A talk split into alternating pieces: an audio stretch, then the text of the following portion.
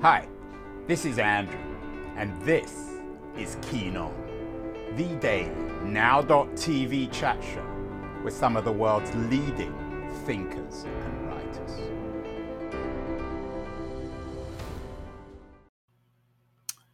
Hello, everybody. It is June the 20th, 2022. We've been doing lots of shows recently, and certainly over the last year or two, about the state of American teenagers. We did a show uh, with Darby Fox almost uh, 18 months ago now, in March 2021, uh, asking whether the teens were okay. We were talking about her book, Rethinking your Teenager. We also did a show with Ned Johnson and William Stixrud, um, both two very eminent psychologists, on how to talk with your kids to build motivation, stress tolerance, and a happy home. It seems as if the kids, in particular in COVID, have been very badly affected by uh, anxiety, and much of their confidence, in a broad sense, has been um, undermined many conversations about how to raise girls. Did one with the psychologist Roni Cohen Sandler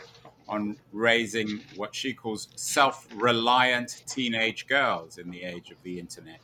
She has a new book out, of Anything But My Phone, Mom.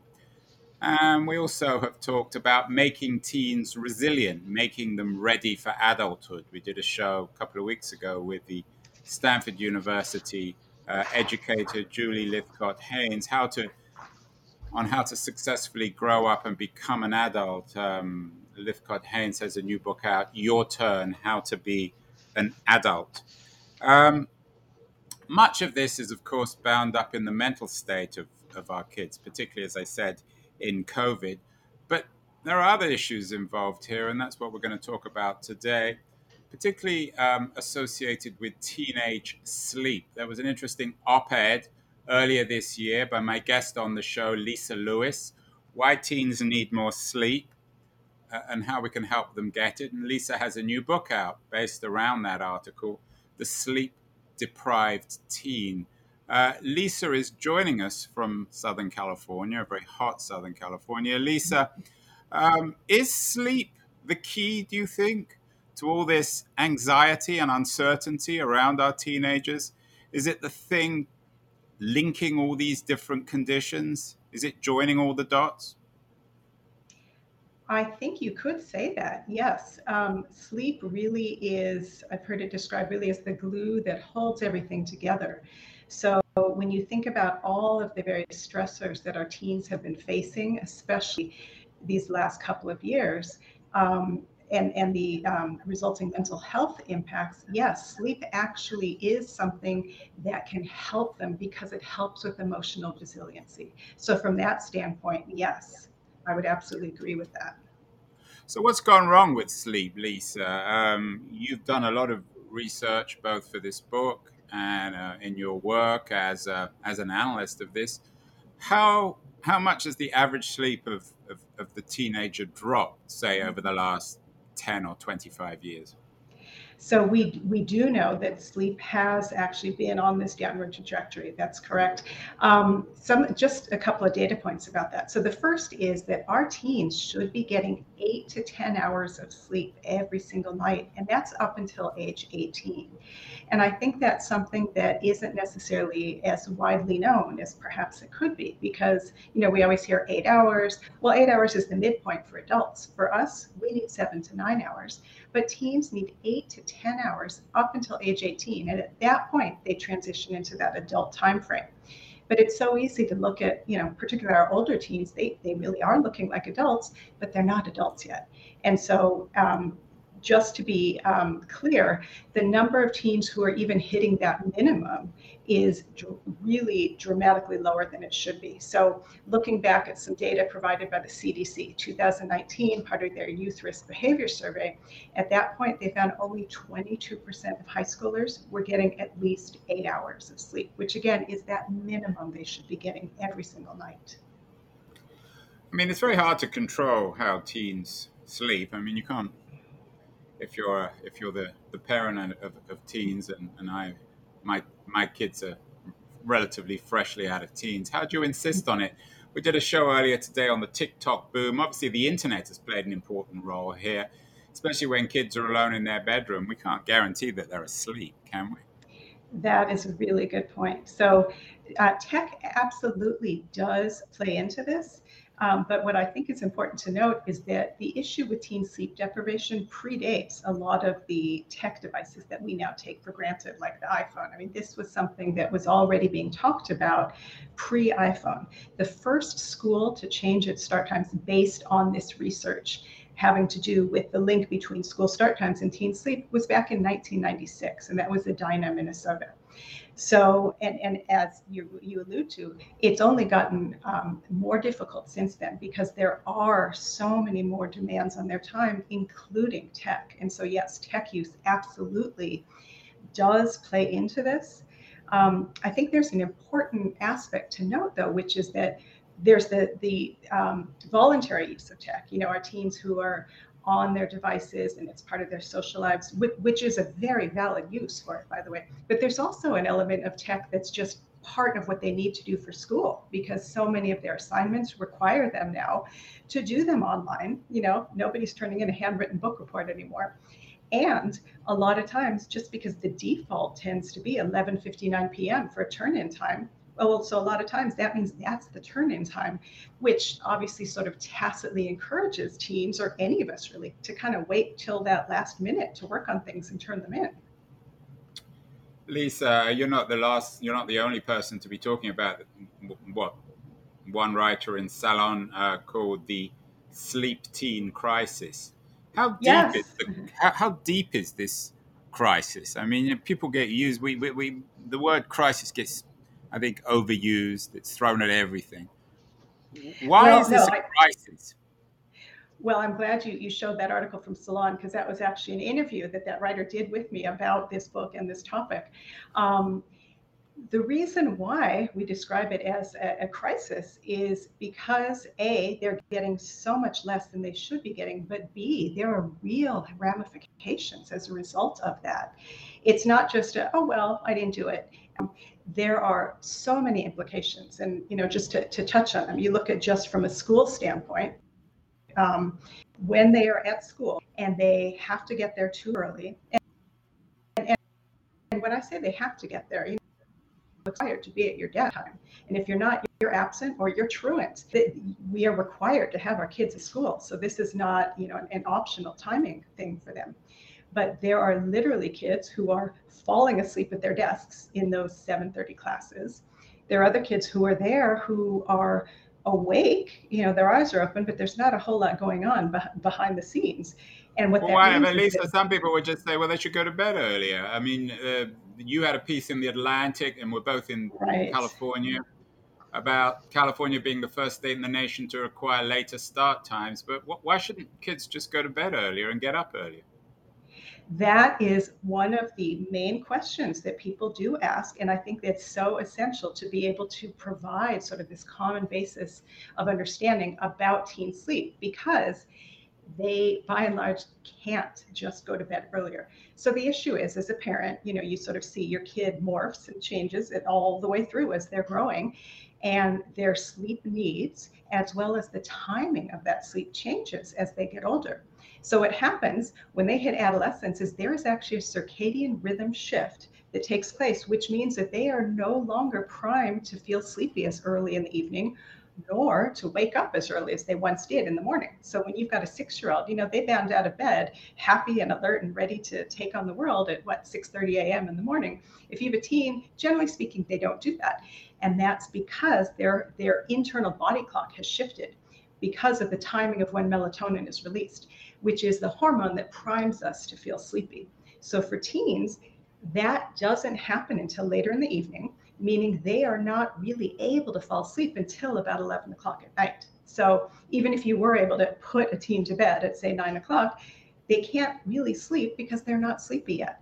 And then if you just do the math on the other end, if they're supposed to be getting eight to 10 hours, and they have to be sitting at their desk at 7:30 that makes it really difficult for them to get enough sleep how much of this, Lisa, has to do with the clocks and the changes in the clocks? There's this ongoing debate twice a year about whether or not we should eliminate um, the clocks changing. I think some policies have been made on this, but how much is this affecting this crisis, or what at least you think as the crisis of the sleep deprived teen?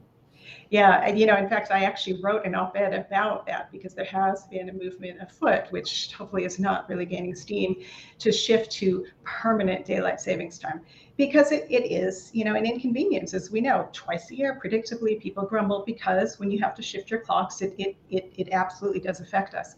So the short answer is um, if we're going to make a shift, the recommendation is to stay on permanent standard time um, as opposed to daylight time.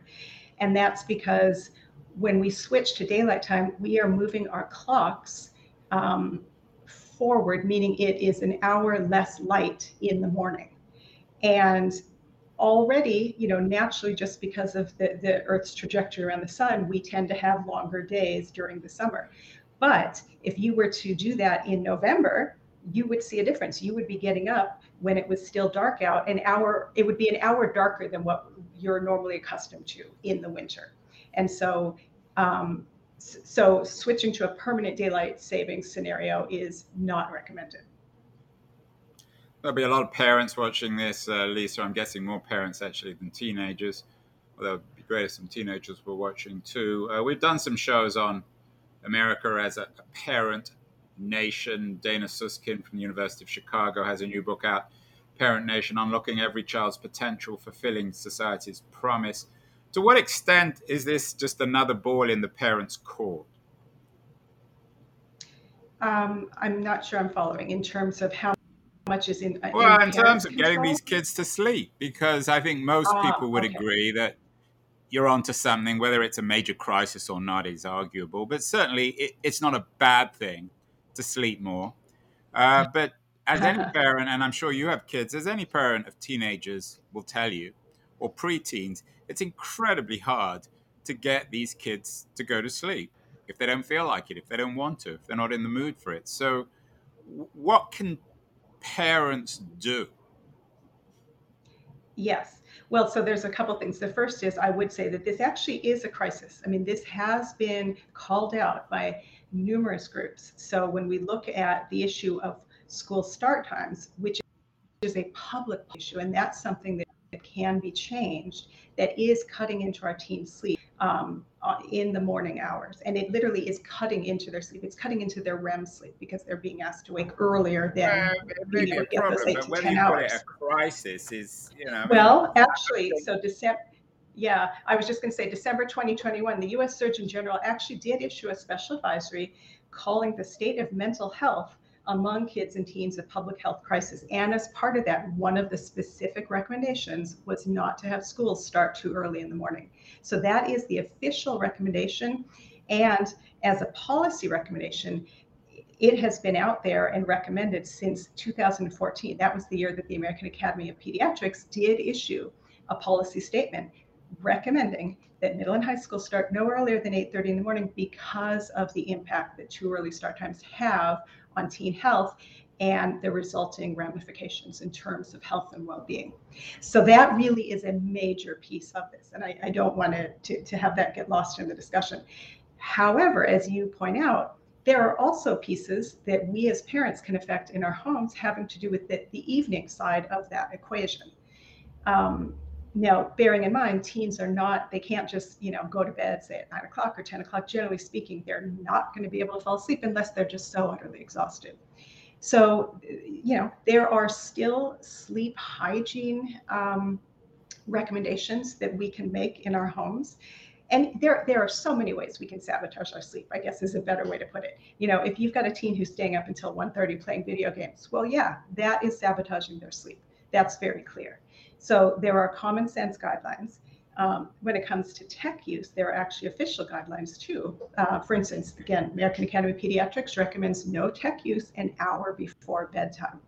So, you know, we can get into that if you'd like, just in terms of what are some of the specific best practices that parents can. Yeah, but you can't tell a 16 year old that. They'll just tell you to piss off, right? I mean, how many do you have kids?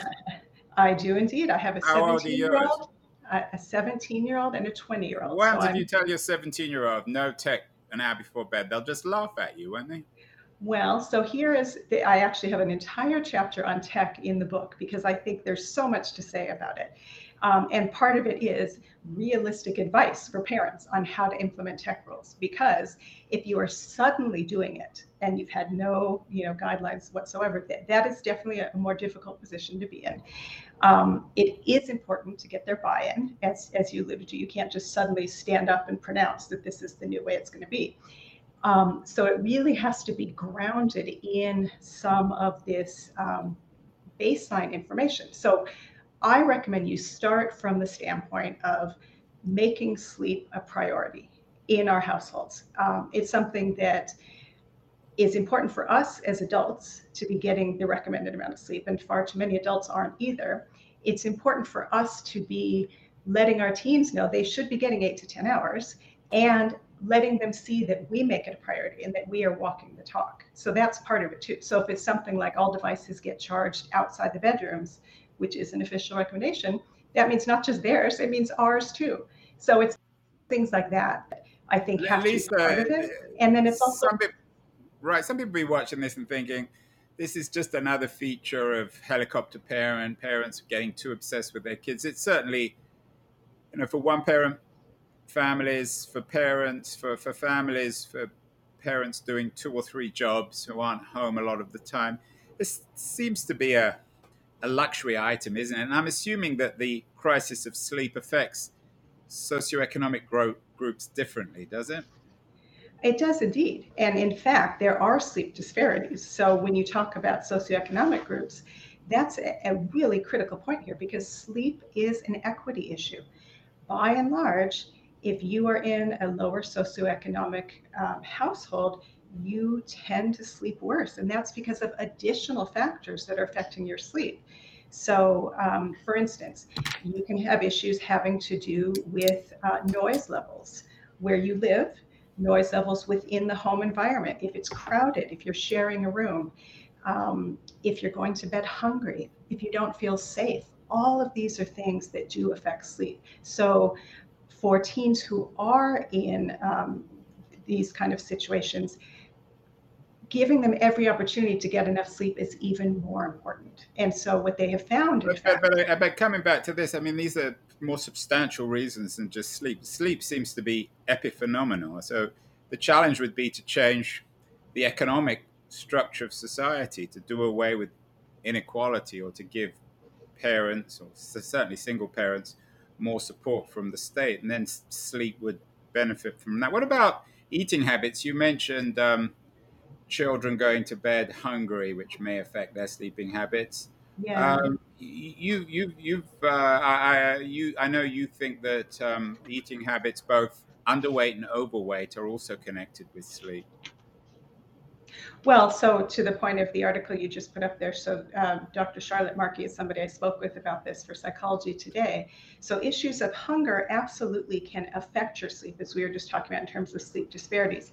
But one of the effects of being sleep deprived is that it does affect appetite because the two hormones that keep our appetite in balance are not in balance as much when we are sleep deprived. So there is actually a link between chronic sleep deprivation and obesity. So that's when you start getting into what are some of the health implications of chronic sleep deprivation. Well, it's certainly a complicated issue. I think um, I think most parents would acknowledge that there is a, a, big problem here. Lisa has an important new book out, The Sleep Deprived Teen Why Teenagers Are So Tired and How Parents and Schools Can Help Them Thrive. There's certainly something in it, although, as I said, I think there's cause and effect here as, as well. Uh, Lisa, what else should people be reading in addition to your new book on sleep deprived um, teens?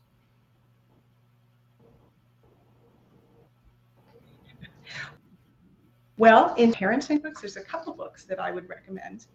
Um, it's I'm hoping the connectivity is okay. I just had a little message up there. Okay, so two actually. There's one that just came out. I recommend. It's called "Wanting What's Best: Parenting, Privilege, and Building a Just World."